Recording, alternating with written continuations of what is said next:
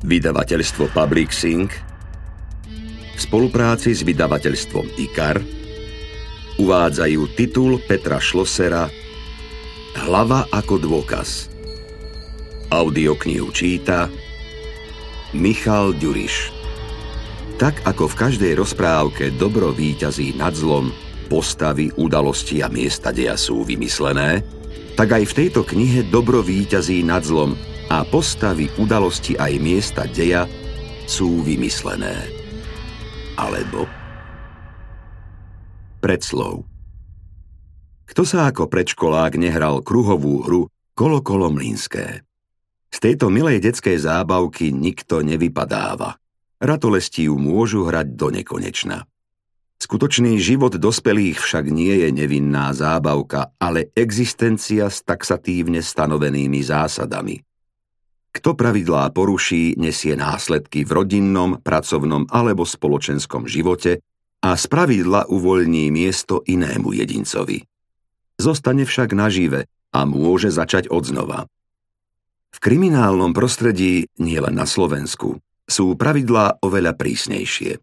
V prípade ich porušenia nepríde človek o miesto v práci alebo manželskej posteli. Dochádza k nekompromisným postihom a najprísnejším je smrť. Niekedy je rýchla a prakticky bezbolestná, ale slovenská kriminalistika zaznamenala aj vraždy s pomalým koncom. Zaujíma vás, akým spôsobom opustia svet postavy z tejto knihy? Začítajte sa a spoznáte odpoveď. Kapitola 1. Noc a tma sú odjak živa symbolmi temných síl. Uvedomujú si to zločinci, ktorí pod rúškom noci páchajú zlo a uvedomujú si to aj potenciálne obete, ktoré sa necítia na ulici bezpečne. Aj slušní ľudia, ktorí sa cez deň cítia pri stretnutí s policajnou hliadkou neisto, vítajú v noci jej prítomnosť. V poslednom roku 3. desaťročia 3. milénia Pretrvával na slovenských uliciach nedostatok policajtov a z toho dôvodu muži v uniformách nemohli byť všade. Policajní šéfovia na okresných riaditeľstvách síce plánovali hliadky v miestach, kde najčastejšie dochádzalo k páchaniu trestnej činnosti, ale ich protivníci neboli úplní amatéri. Vedeli, že hliadka prejde po ulici, chvíľu postojí a bude pokračovať v obchádzkovej činnosti. To bol vhodný okamih na spáchanie zločinu. S fantómom prepadávajúcim ženy si nevedeli dlhšie poradiť ani policajti v Piešťanoch. Páchateľovi nešlo o ukojenie sexuálnych chúťok. Podľa výpovedí poškodených nepôsobil ani brutálne. Zaujímali ho len kabelky. Niekoľko desiatok eur alebo bankomatová karta boli najcennejšie predmety, ktorých sa zmocnil. Ak sa v peňaženke nachádzal PIN kód, nepohrdol týmto bonusom a pred zablokovaním karty si prilepšil sumou s dvoma nulami. Osamotené ženy na prázdnej ulici boli ľahkou obeťou aj pre menej fyzicky zdatného chlapa a z pravidla sa ani nesnažili brániť. Po vytrhnutí kabelky z ruky alebo prudkom strhnutí z pleca a následnom páde na zem zbytočne kričali o pomoc. Páchateľ po nečakanom zjavení rýchlo zmizol v tme. Jedna z policajných hliadok v Piešťanoch prechádzala pomalou jazdou služobný obvod. Práve sa blížili k miestu, kde v poslednom mesiaci dochádzalo v ranných hodinách k lúpežným prepadnutiam žien. Členovia hliadky na pár minút vystúpili zo služobného auta, v rámci preventívneho pôsobenia vyfajčili cigaretu a pokračovali ďalej. Koncové svetlá ich vozidla spozorovala žena kráčajúca po nedostatočne osvetlenom chodníku. Túto trasu merala vždy, keď sa ponáhľala do práce na rannú zmenu. Aj ona počula o lúpežiach, medzi prepadnutými ženami mala dokonca dve kolegyne. Nepredpokladala, že by sa stala obeťou páchateľa. Bola však pripravená. Jednou rukou pevne držala kabelku prevesenú cez plece a v druhej ukrytej v ľahkom jesennom kabáte, zvierala sprej s obsahom slzotvorného plynu. Kráčala priamo. Občas sa obzrela za seba i vpravo k ukrovinám, za ktorými bola železničná trať. K podchodu pod železnicou jej zostávalo necelých 100 metrov. Za ním už bude mať na dohľad spoločnosť, kde pracovala. Opäť sa obzrela, aj keď nepočula žiadne kroky. Netušila, že z krovín ju sledujú oči, hľadiace na ňu ako na budúcu obeď. Blížila sa k neosvetlenému úseku. Pouličná lampa na tom mieste nefungovala. Spomalila a zrakom premeriavala tmavý porast. Zdalo sa jej, že počula prasknutie vetvičky. Zastala a s ušami nastraženými ako poľovná zver sa uprene dívala na jedno miesto. Z krovia pomalým krokom vyšla mačka, držiaca v papuli bezmocne sa trepotajúcu myš. Krava. Pohrozila rukou štvornohému tvorovi a pokračovala v chôdzi. Neprešla ani 5 krokov, keď znovu zaznamenala zvuk podobný prasknutiu suchých konárov. Za ním nasledoval šuchod lístia a z porastu pred ňu vyskočila tmavá postava. Zacítila prudké trhnutie a kabelka sa jej zošmykla z pleca. Chlap bez slova trhol znova. V tom sa nečakane otočila a v druhej ruke držala slzotvorný plyn. V zmetku útočníka nezasiahla – no napriek tomu kabelku pustil. V zlomku sekundy jej napadlo, že vyhrala, ale mocné uchopenie okolo hrudníka ju vrátilo do reality. Pritláčal sa k nej zozadu, držiac ju ako v kliešťach. Pomoc! Pom... Podarilo sa jej skríknuť, no ruka na ústach stlmila jej zvolanie, čo aj tak zaniklo v hluku nákladného vlaku, prechádzajúceho okolo. Útočník ju mal úplne vo svojej moci. Kabelka zostala na zemi, prestala ho zaujímať. Plnými dúškami vdychoval vôňu jej tela. Zacítil ženskosť. Arómu toaletného mydla po rannom kúpeli a to v ňom naštartovalo chemické procesy, ktoré nedokázal kontrolovať. Nečakane zmenil pôvodný zámer a ťahal ženu do krovín. Okamžite si uvedomila svoju nepriaznivú situáciu a opantal ju strach z nasledujúcich minút. Ako v rece zemiakov ju bez slova dotiahol k železničnému násypu, kde po koľajniciach pred malou chvíľou prehrmotal nákladný vlak. V diaľke sa ešte tlmene ozývalo jeho dunenie. Hodili ju na zem a priľahol. Jednou rukou jej stále tlačil na ústa a druhou vnikol pod tenký sveter. Drsne jej ohmatával prsia, ukryté v podprsenke a spokojne fučal. Skúsila sa brániť, ale zmohla sa jedine na prudké mykanie hlavou zo strany na stranu. Krasotinka, buď dobré dievčatko, o chvíľu to máš za sebou. Dohováral jej, zatiaľ čo jej rozopínal gombík na nohaviciach.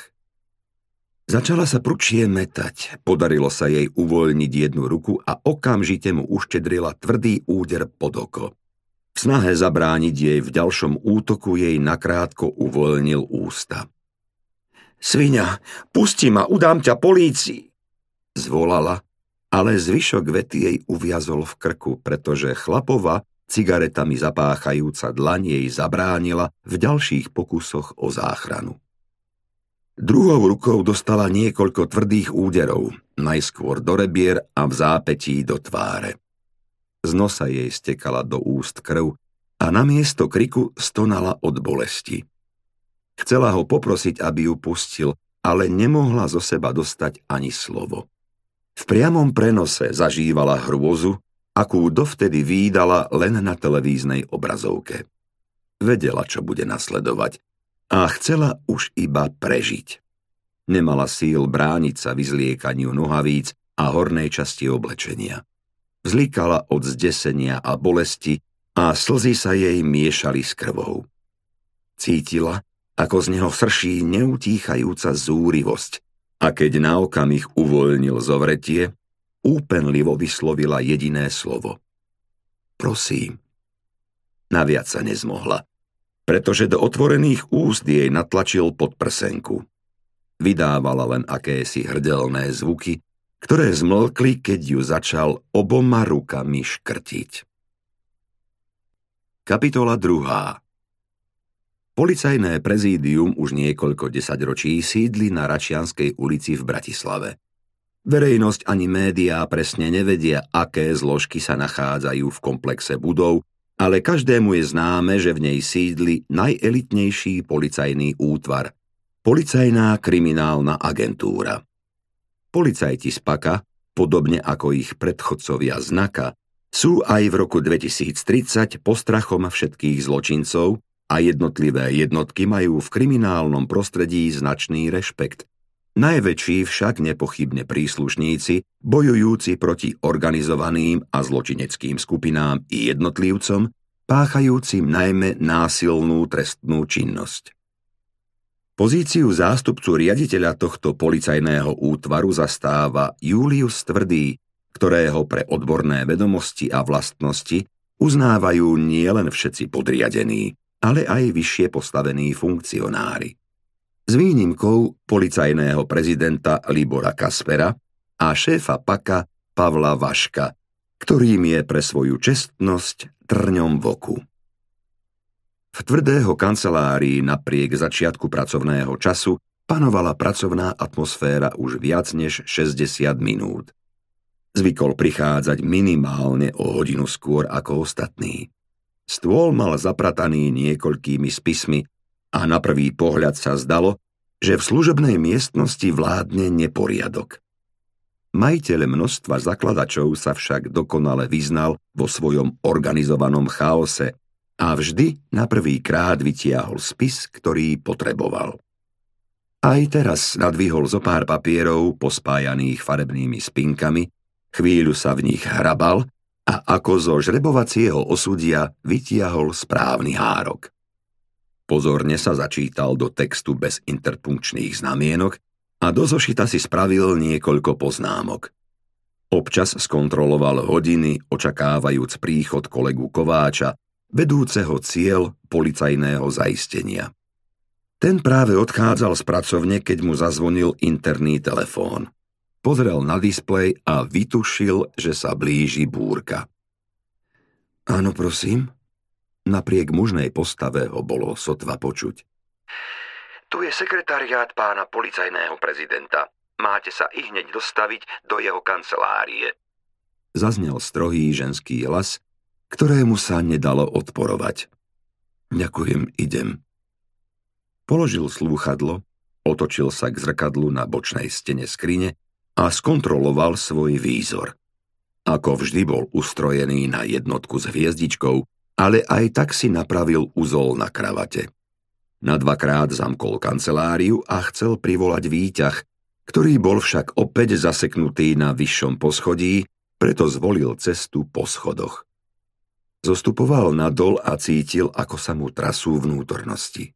Nie z náhlenia, ale z obáv z nadchádzajúcich minút.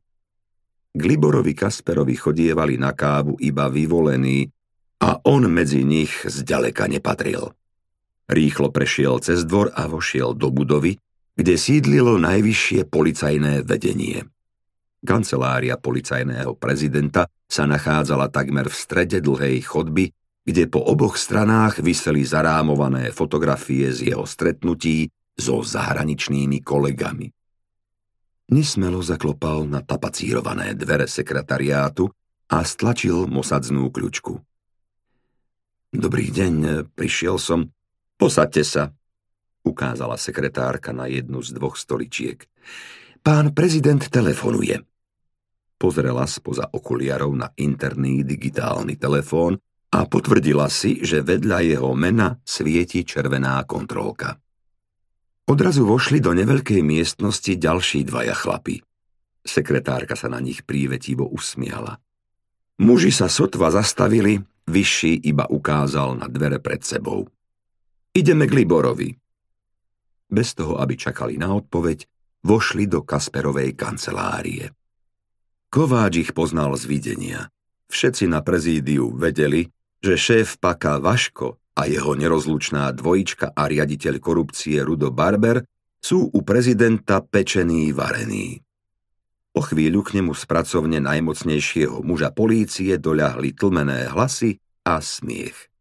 Kováč sa upokojil a dúfal, že prezidentovi vydrží dobrá nálada čo najdlhšie. Návšteva sa zdržala skoro pol hodinu a konečne prišiel rad i na ňo.